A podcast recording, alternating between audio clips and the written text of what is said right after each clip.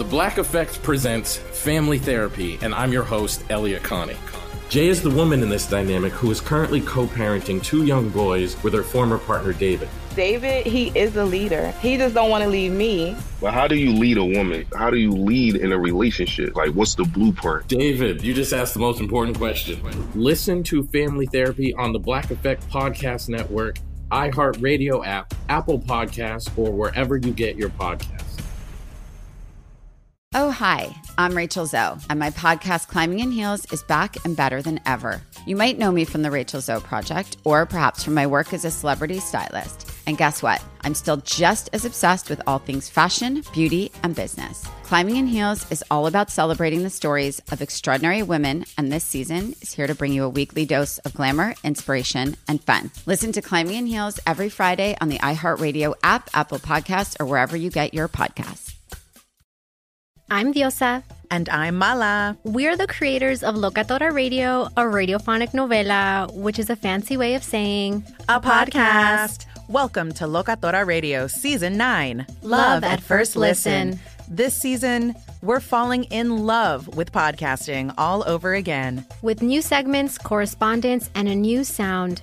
Listen to Locatora Radio as part of the Mi Cultura Podcast Network, available on the iHeartRadio app, Apple Podcasts, or wherever you get your podcasts. Guess what, Will? What's that, Mango? So, you know, I'm a fan of the show Mythbusters, right? Oh, definitely. And I was reading Kari Byron's new book where she talks about one of the crazier explosions she's ever done, and it involves a creamer cannon. Creamer? Like, what do you mean, like coffee creamer? Yeah, it's like super explosive. She and the team watched this YouTube video where this guy put creamer over a lighter and it made a flame. So they decided to supersize it by building a giant air cannon and shooting it up into the air.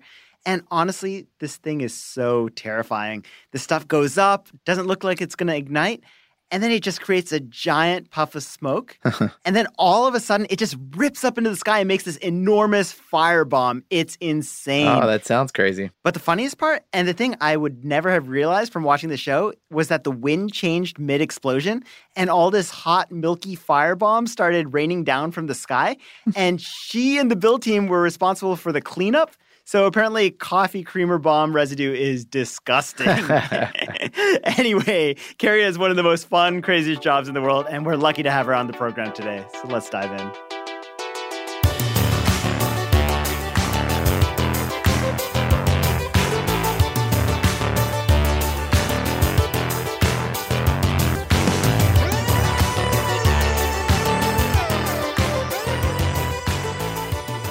All right, well, today we've got the wonderful Kari Byron on the show, who most of you will remember from the build team on Mythbusters, but also the host of Head Rush, The White Rabbit Project, and so much more. And now she's the author of a new book that we're excited to talk about. It's called Crash Test Girl. So, Carrie, welcome to Part Time Genius. Hi, guys. Hey there. So, Kari, before we start, I've got to say, I'm actually from Delaware. I grew up with the pumpkin chunkin just being a thing only we knew about, but thank you for bringing it to a wider audience. And uh, I, I know you've hosted that and the Large Dangerous Rocket Ship Festival. Have you been surprised by the rise of the maker movement over the last decade or so? And uh, how much do you think Mythbusters has contributed to it?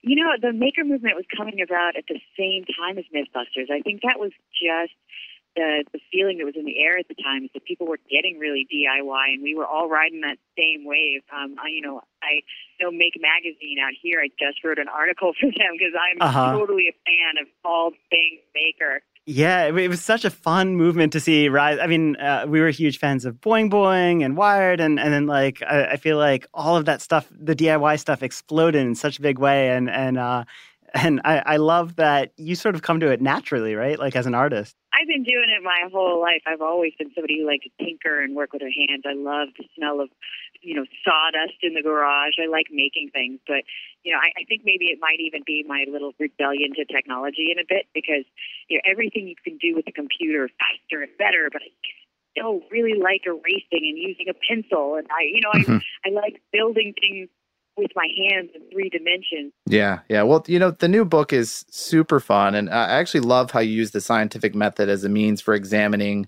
you know, your entire life, everything from the fun parts of your life to the difficult things you've had to face, but it speaks to so many audiences that I- I'm curious who you actually were were thinking about when you were writing the book. Who who is the book for? Well, I'm not a writer, so for me, I only can write for the audience I know, which is myself. So I kind of feel like I wrote the audience for the person I was when I was 20 years old and starting out in life. The person who just is trying to figure out how to take big steps and how to create opportunities and how to make big moves. And, um, I, I, you know, wanted to lay out all of my journey so that maybe if I've made mistakes that you don't have to make, then great. I mean, I use the scientific method as a critical thinking tool, but really, it, it's just an easy way to organize your thought process. So I think in it, making any decision in your life using the scientific method is just all about being able to analyze the results of the choices that you make. Well, I mean, the the structure of the book's really fun. The content's uh, excellent, but I also just really love the sidebars that you throw in. They're so weird and funny, and things I hadn't even thought about, like the bad smells that are on TV sets, and uh, and also how you used things like um, black nail polish to cover up grease on your hands and stuff. I, I, I thought those elements were really fun. But would you actually walk us through some of the smells that maybe uh, people don't know about at home? Well, I'm I'm a list maker. I've always just just for fun I make lists of things, and bad smells was a list that I had made, and I was looking through one of my journals. I'm like, I feel like this is something other people might find amusing. we we we had a lot of bad smells on set because we worked with like a lot of animals. We worked with a lot of um, toxins and uh, you know everything from wolf urine from a female dog in heat to um, rotting meat that got left in the fridge over the weekend. I mean, we had a lot of really disgusting smells. I remember we were doing Shark Week one time, and we had to figure out how to cure shark skin for sandpaper. And when I was reading like how they do that, sailors would pee on the shark skin and let it just rot in the pee. So Oh. I had to pee in a cup and put shark skin, which you know smells like fish, into that urine and just let it um, sit and ferment in my own urine in the shop. And I, I think that that is a that is a vile smell that nobody should ever have knowledge of. I mean, we had to capture farts and you know examine the constituents of the fart. We you know took it to a mass gasometer so we could find out what makes them smell. I mean, capturing farts from everybody you work with, ew. uh, that's that's uh, it's kind of fun to get that behind the scenes. You know, so- something else you talked about in your book that um, that I found just very interesting was you know you talked about your family struggling economically, and one of the scenes that really sticks out to me is how you lived in your car at night, and all this sounds terrifying, but you know you also built this dummy to sit in the front seat to make it look like there was a man sitting in the car, and I'm curious, you know, how did you come up with this idea, and and how do you know as a teen how to build a believable dummy? I I just you know sometimes it's just a necessity of the moment and to build a believable dummy. I've just always been somebody who I think was meant to be in sort of a special effects world. Maybe someday I'll actually get there. This TV thing got in the way, but I, I just I, I always made things. You know, I made I made sculptures of people the time I was a little kid. My Halloween uh, house uh, every year was insane. So already knew how to make zombies. It's really not that far off from making a giant human zombie. So I just stuffed my one of my dad's old suits and put a hat on it and used a skeleton mask for a face. Nobody's gonna come up and mess with that. That's really funny. It's probably true. So uh, for for me, MythBusters was so much about settling bar bets, and I, I know you talk about it, but I, I know my friends and I at uh, at at a bar in Delaware actually were, were discussing like, could the car from Knight Rider really drive up a ramp like that on a truck and not crash? And then obviously the first thing you Google, you see you guys have covered it, but. I'm curious, what was the writer's room like on the show, and how did you guys come up with ideas? And more importantly, how do you decide what not to do? Um, well, we never said no to things. We generally were like, how could we do these things? And and you know, we did have some parameters like it had to be buildable, it had to be visual. We couldn't have boogie boogie. We can't go find out if vampires don't like garlic. It has to be something scientific that we Mhm. can actually come up with a conclusion. So, um, you know, with all of the diversity in the room, we have different people coming from different backgrounds, and um, we could come up with the most wild and wacky contraptions because uh, I don't think any of us knew that you couldn't do things. You know, you could come up with like I remember sitting there the first time I came up with the weirdest, biggest thing that we could is when we had this. Uh, there was this myth about somebody who catapulted themselves with a boom lift. You know, they cranked down the boom lift really hard um, with a chain or something, and then when they cut it, it catapulted the guy in the basket. Well, we tried it several times in you know its truest form, and it didn't catapult anybody. It just bounced a little. So it's interesting. Everybody's like, "Well, how are we going to actually catapult the guy?" And I was like, "What if we made an actual catapult?" Because I'm not an engineer. I don't know if it's possibility or not. And then we came up with stacking containers on top of each other, welding um, a pivot where the wheels are of the catapult, and actually cranking it back for real and making a battle-sized catapult like the Punkin Chunkin, and launching a dummy as far as we possibly could. And it, it, it uh, didn't work well, but it was a fantastic thing to see. I think our lack of engineering skills made it that we just didn't know whether things were actually impossible, so we went for it. Wow, that's that's pretty great. Well, we've got plenty more questions for Kari, but before that, a quick break. When you drive a vehicle so reliable it's backed by a 10 year, 100,000 mile limited warranty, you stop thinking about what you can't do and start doing what you never thought possible. Visit your local Kia dealer today to see what you're capable of in a vehicle that inspires confidence around every corner. Kia, movement that inspires. Call 800 333 4KIA for details. Always drive safely. Limited inventory available. Warranties include 10 year 100,000 mile powertrain and 5 year 60,000 mile basic. Warranties are limited. See retailer for details. Oh, hi, I'm Rachel Zoe, and I'm back for another season of my podcast, Climbing in Heels. You might know me from the Rachel Zoe Project, or perhaps from my work as a celebrity stylist. And guess what? I'm still just as fully obsessed with all things fashion, beauty, and business. My podcast, Climbing in Heels, is all about celebrating the stories of extraordinary women, and this season, we're taking things up a notch. I'll be talking to some incredible women across so many industries, from models and beauty industry stars to doctors, entrepreneurs, and TV personalities. Climbing in Heels is here to bring you a weekly dose of glamour, inspiration, and fun. Every week, listeners will be able to ask me any questions. I'm answering it all. My life is absolutely crazy with so much going on, and I'm so beyond excited to bring you along for the ride. Whether we're talking red carpet looks, current trends, or products I'm obsessed with, I'm here to be your fashion fairy godmother. Listen to Climbing in Heels every Friday on the iHeartRadio app, Apple Podcasts, or wherever you get your podcasts. I'm Elliott Connie, and this is Family Therapy.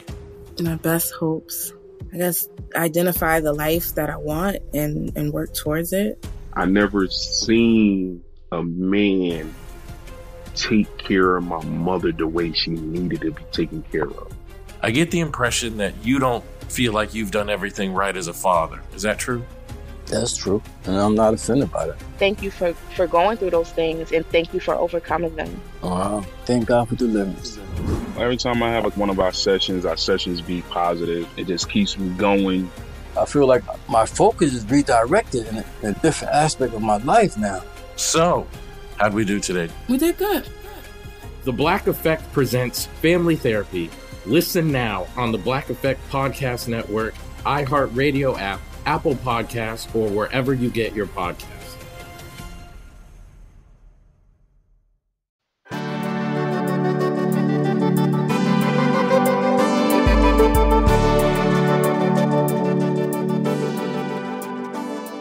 Welcome back to Part Time Genius, where we're talking to Kari Byron, author of Crash Test Girl. You know, one of, one of my favorite parts of the the White House in somewhat recent years has been the White House Science Fair, which of course you hosted. I was curious, what, what was it like getting that call, and and then of course being at the White House, being able to promote science. it was so cool. I love that. I was I couldn't believe it when I told my parents I was going to the White House. They're like, "What? You're the Just walking into that place, it, it, the White House is just something you see in the movies from far away, and actually getting clearance to walk inside and seeing all of the people that you see on the news every day, just walking around, looking at their phones.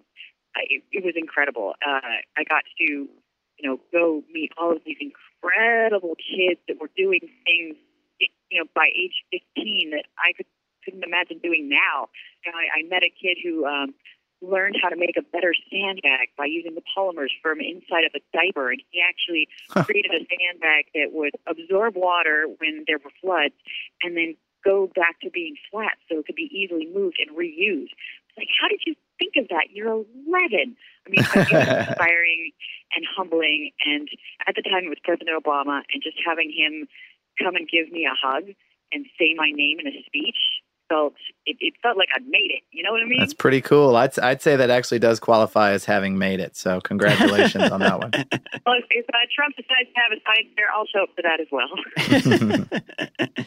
Yeah, I mean, it, it's so fun to see your president just so excited about science and, and in awe of these kids. I, I just that really was such a highlight. But um, I, I'm curious. You know, your tasks in that build room seem to be so different. You know, you're, you're like making ballistics with creamers. You're building a vomit chair uh, for making people nauseous. Uh, you know, and, and also making these china shops for bulls to run through like how do you research these projects and do you have go-to reference books or reference sites that you use to to turn to I mean, we used to we started out with books on the show. That's how long ago that we had started. Uh-huh. But uh, as we progressed through, you know, the internet is just a wealth of knowledge, and it's easy to find experts to help you out in anything. So, uh, you know, we would just get on the phone and, you know, call somebody in Arizona and be like, "Hey, so if I were going to blow something up underwater, how would you do that? Once Mythbusters got more and more famous, it was a lot easier to make those phone calls. Sure. We had a point of reference, and we didn't sound like crazy people.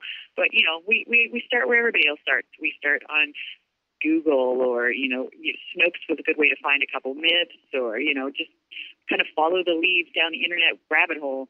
Yeah, and, and and most of them turned out. I mean, of course, we have no idea how most of them turned out because I'm sure we we we get to see the best of the best. But it did sound like only a few of the myths on MythBusters ever went really wrong. You know, you talk about the cannon incident in particular that was near disastrous, but I'm curious about some of the the smaller, like funnier things that just ended up not working on set, and and how you came up with some fixes for those. Yeah, I was trying to like some of the stuff. I'm not sure even made it, but I didn't always watch all the episodes because I was so busy making the show that I Right. was more interested in things. So, so when people ask questions, sometimes I'm like, "Did that happen on TV or did that happen in real life?"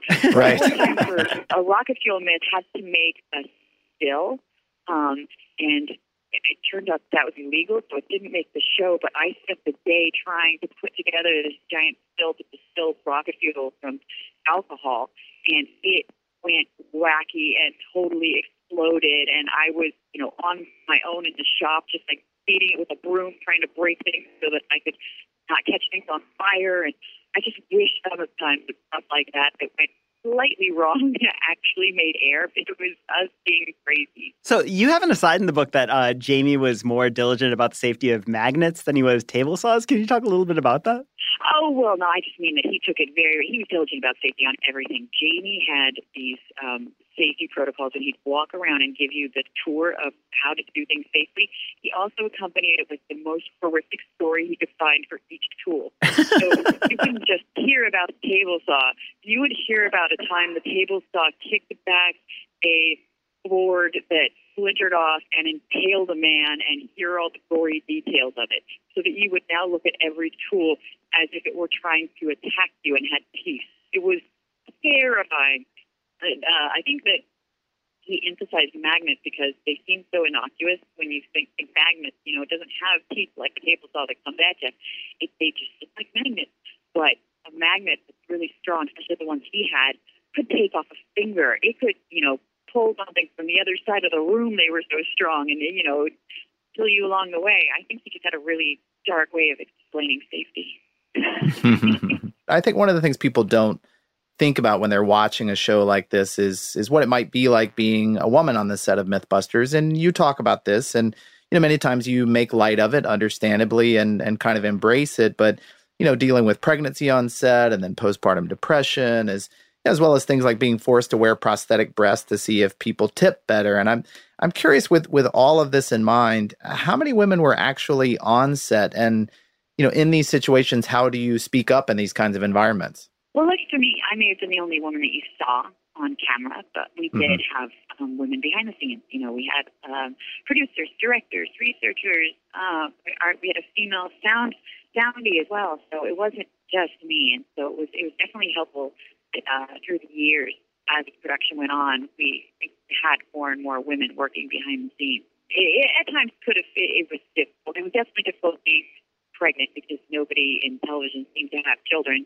Even just getting a porta potty on set was always a little bit of a struggle because all the guys on set were like, "Why don't you just go pee in the bushes like us?" You know, Right, right. It was, it, um, the, the hardest thing I think was probably finding out that the other two guys I was working with, um, Tory and Grant, I, when I found out that there was a pay disparity and that they were making um, significantly more than me, I sort of thought, I, I, I had a moment, I had a little Norma Rae moment where I was like, wait a minute, that's not okay.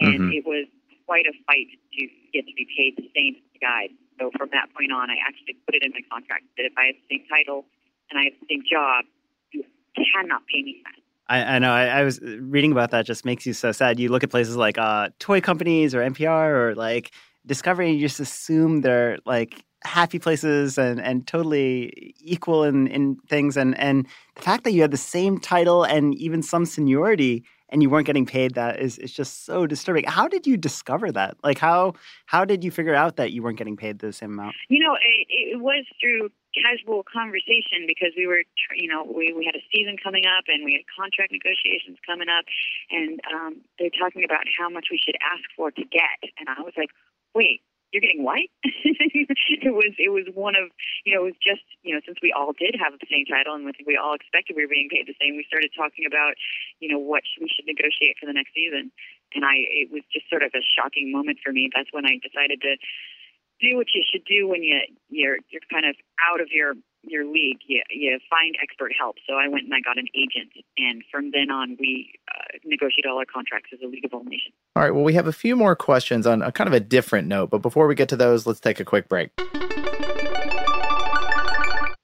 Oh, hi, I'm Rachel Zoe, and I'm back for another season of my podcast, Climbing in Heels. You might know me from the Rachel Zoe Project, or perhaps from my work as a celebrity stylist. And guess what? I'm still just as fully obsessed with all things fashion, beauty, and business. My podcast, Climbing in Heels, is all about celebrating the stories of extraordinary women, and this season, we're taking things up a notch. I'll be talking to some incredible women across so many industries, from models and beauty industry stars to doctors, entrepreneurs, and TV personalities. Climbing in Heels is here to bring you a weekly dose of glamour, inspiration, and fun. Every week, listeners will be able to ask me any questions. I'm answering it all. My life is absolutely crazy with so much going on, and I'm so beyond excited to bring you along for the ride. Whether we're talking red carpet looks, current trends, or products I'm obsessed with, I'm here to be your fashion fairy godmother. Listen to Climbing in Heels every Friday on the iHeartRadio app, Apple Podcasts, or wherever you get your podcasts. I'm Elliott Connie, and this is Family Therapy. My best hopes. I guess identify the life that I want and, and work towards it. I never seen a man take care of my mother the way she needed to be taken care of. I get the impression that you don't feel like you've done everything right as a father. Is that true? That's true. And I'm not offended by that. Thank you for, for going through those things and thank you for overcoming them. Wow. Thank God for the deliverance. Every time I have like one of our sessions, our sessions be positive. It just keeps me going. I feel like my focus is redirected in a, in a different aspect of my life now. So, how'd we do today? We did good. The Black Effect presents Family Therapy. Listen now on the Black Effect Podcast Network, iHeartRadio app, Apple Podcasts, or wherever you get your podcasts. I'm Tamika D. Mallory. And it's your boy, Mysonne, the General. And we are your host of TMI. New year, new name, new energy, but Same old us. oh, yeah. And catch us every Wednesday on the Black Effect Network, breaking down social and civil rights issues, pop culture, and politics in hopes of pushing our culture forward to make the world a better place for generations to come. But that's not all. We will also have special guests to add their thoughts on the topics, as well as break down different political issues with local activists in their community.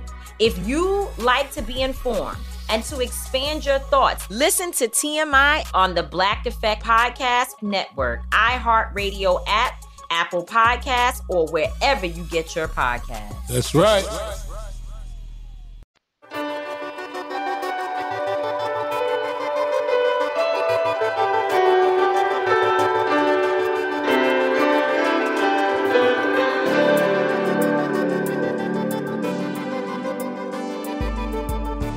Welcome back to Part Time Genius, where we talk to the author of a brand new book called Crash Test Girl, Kari Byron. Um, you know, I, I don't know if I've just been living in a cave and hadn't heard about the White Rabbit Project. And after reading about your descriptions, I definitely want to binge watch this. But I, I was hoping, could you tell us a little bit about the project and what some of the more fun experiments you've done on it are? The White Rabbit Project was, it, it's based on that moment where you're on the internet. You guys know this, considering where you came from, where you kind of fallen down a rabbit hole because you looked up Velcro and all of a sudden you're you're you're looking at the space program like it's just one thing leads to the next thing leads to the next thing.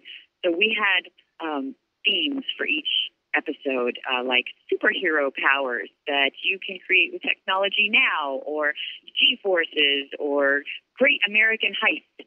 Um, so one of my favorites, which I believe is the first episode in the series, is called Superhero Powers, where we each pick one that we could try to create with technology, and I picked mind control, and um, it is hilarious. I hooked up Tory to a bunch of electrodes, invited him out to dinner, and made sure that uh, I, I could control him with the electrodes that were attached to me. So it was sort of like my brain powering my arm and my arms powering his arm. And then we sat down for a big messy spaghetti and wine dinner. I mean, it, it was it was a delight. It was a delightful, fun, weird show to do. It's on Netflix. You can still catch it. Um, we had a full season airing. I don't think it got promoted like it should because we only did get the one season. well, we'll definitely be. Uh, I'll definitely be checking it out. So, um, what, one of the things you hinted at was this wonderful relationship with the fans of Mythbusters and how some of their ideas uh, led to um, things on the show. I, am curious, what what are the best fan ideas that came through that, that you might remember, and or what what are the best interactions you've had with fans? Oh, you know, with the message boards and with our relationship with them, we you know we were constantly talking with the fans, and you know even if we did an episode that they didn't like our methodology or how we did it, we would go back and revisit it and do it again because, you know, we would actually be talking with them on the message boards. But I remember my favorite was a fourth grade class found this ancient myth about paper being used as armor in ancient China. I was obsessed with it. So I, I pitched it and pitched it and pitched it until they, they did it. And, and, you know, we, we made a whole suit of armor out of paper, and we tested it with arrows and with swords, and we did it with a, metal as well, and found out that paper actually was a viable option up until you know guns were invented. But that was from a fourth grade class, and who was just you know they're like, let's send this to MythBusters. I love that. That's pretty awesome. You know, and, and hearing about, you know, working with kids and, and hearing questions from kids. I'm curious about the, the, the projects. I know you do projects with your daughter. Can you tell us a little bit about some of those? Um, well, my daughter and I do a lot of projects. Right now, we're deep into slime. She likes to make slime a lot. But you know, We're with you on that. uh, My counter is covered with uh, shaving cream and glue and glitter. that's that's I would say our current passion. Yeah, I, I hear you on that. We've got a uh, a room, a craft room full of slime, of, of giant. I, I'm curious now whether Elmer's se- sells more glue for school use or more glue for slime. I remember even looking it up online to order another bottle of it. And even in the description of what Elmer's glue is, it says great for making slime. I think you can see how much the business has has changed. Oh my God, we should have all bought stock in slime about a year ago. I mean, there's entire Instagrams that are just people squishing slime. I'm like, what? This is crazy. Kari, t- tell us what's next. What, what's the next big project that you're excited about? All right. Well, I am still doing TV. I've got a bunch of stuff in the works I can't talk about. But what I can talk about is the next check mark on my bucket list. Um, now that this book thing's over with, I want to make toys. So I have just recently joined a startup called Smartgurlz. Um, it is a scrappy startup that's its ethos is that it's trying to teach computer science to girls who might otherwise not be engaged or interested in it. So I, we make coding robot dolls for girls. Um, it's it's called Smartgurlz. So I go check awesome. that out. There is a really cool self-balancing Segway Barbie that's our first project, and we have a million toys coming up in line that are really really wild. Um, I'm going to be a toy maker. That is so much fun. It, it seems like you have uh, uh, enough projects going right now, Kari. I, I, I don't think you need to handle that much more. This is all really fun and really exciting, and I hope our listeners will check out your new book, Crash Test Girl. But Kari, thanks so much for joining us today. Thanks, guys. It was fun talking to you.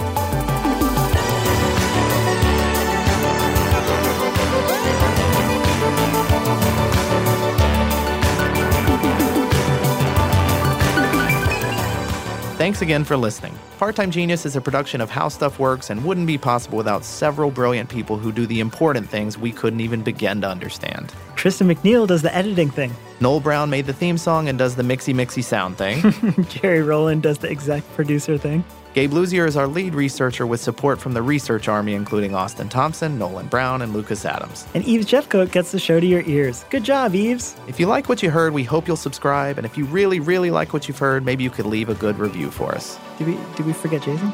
Jason who?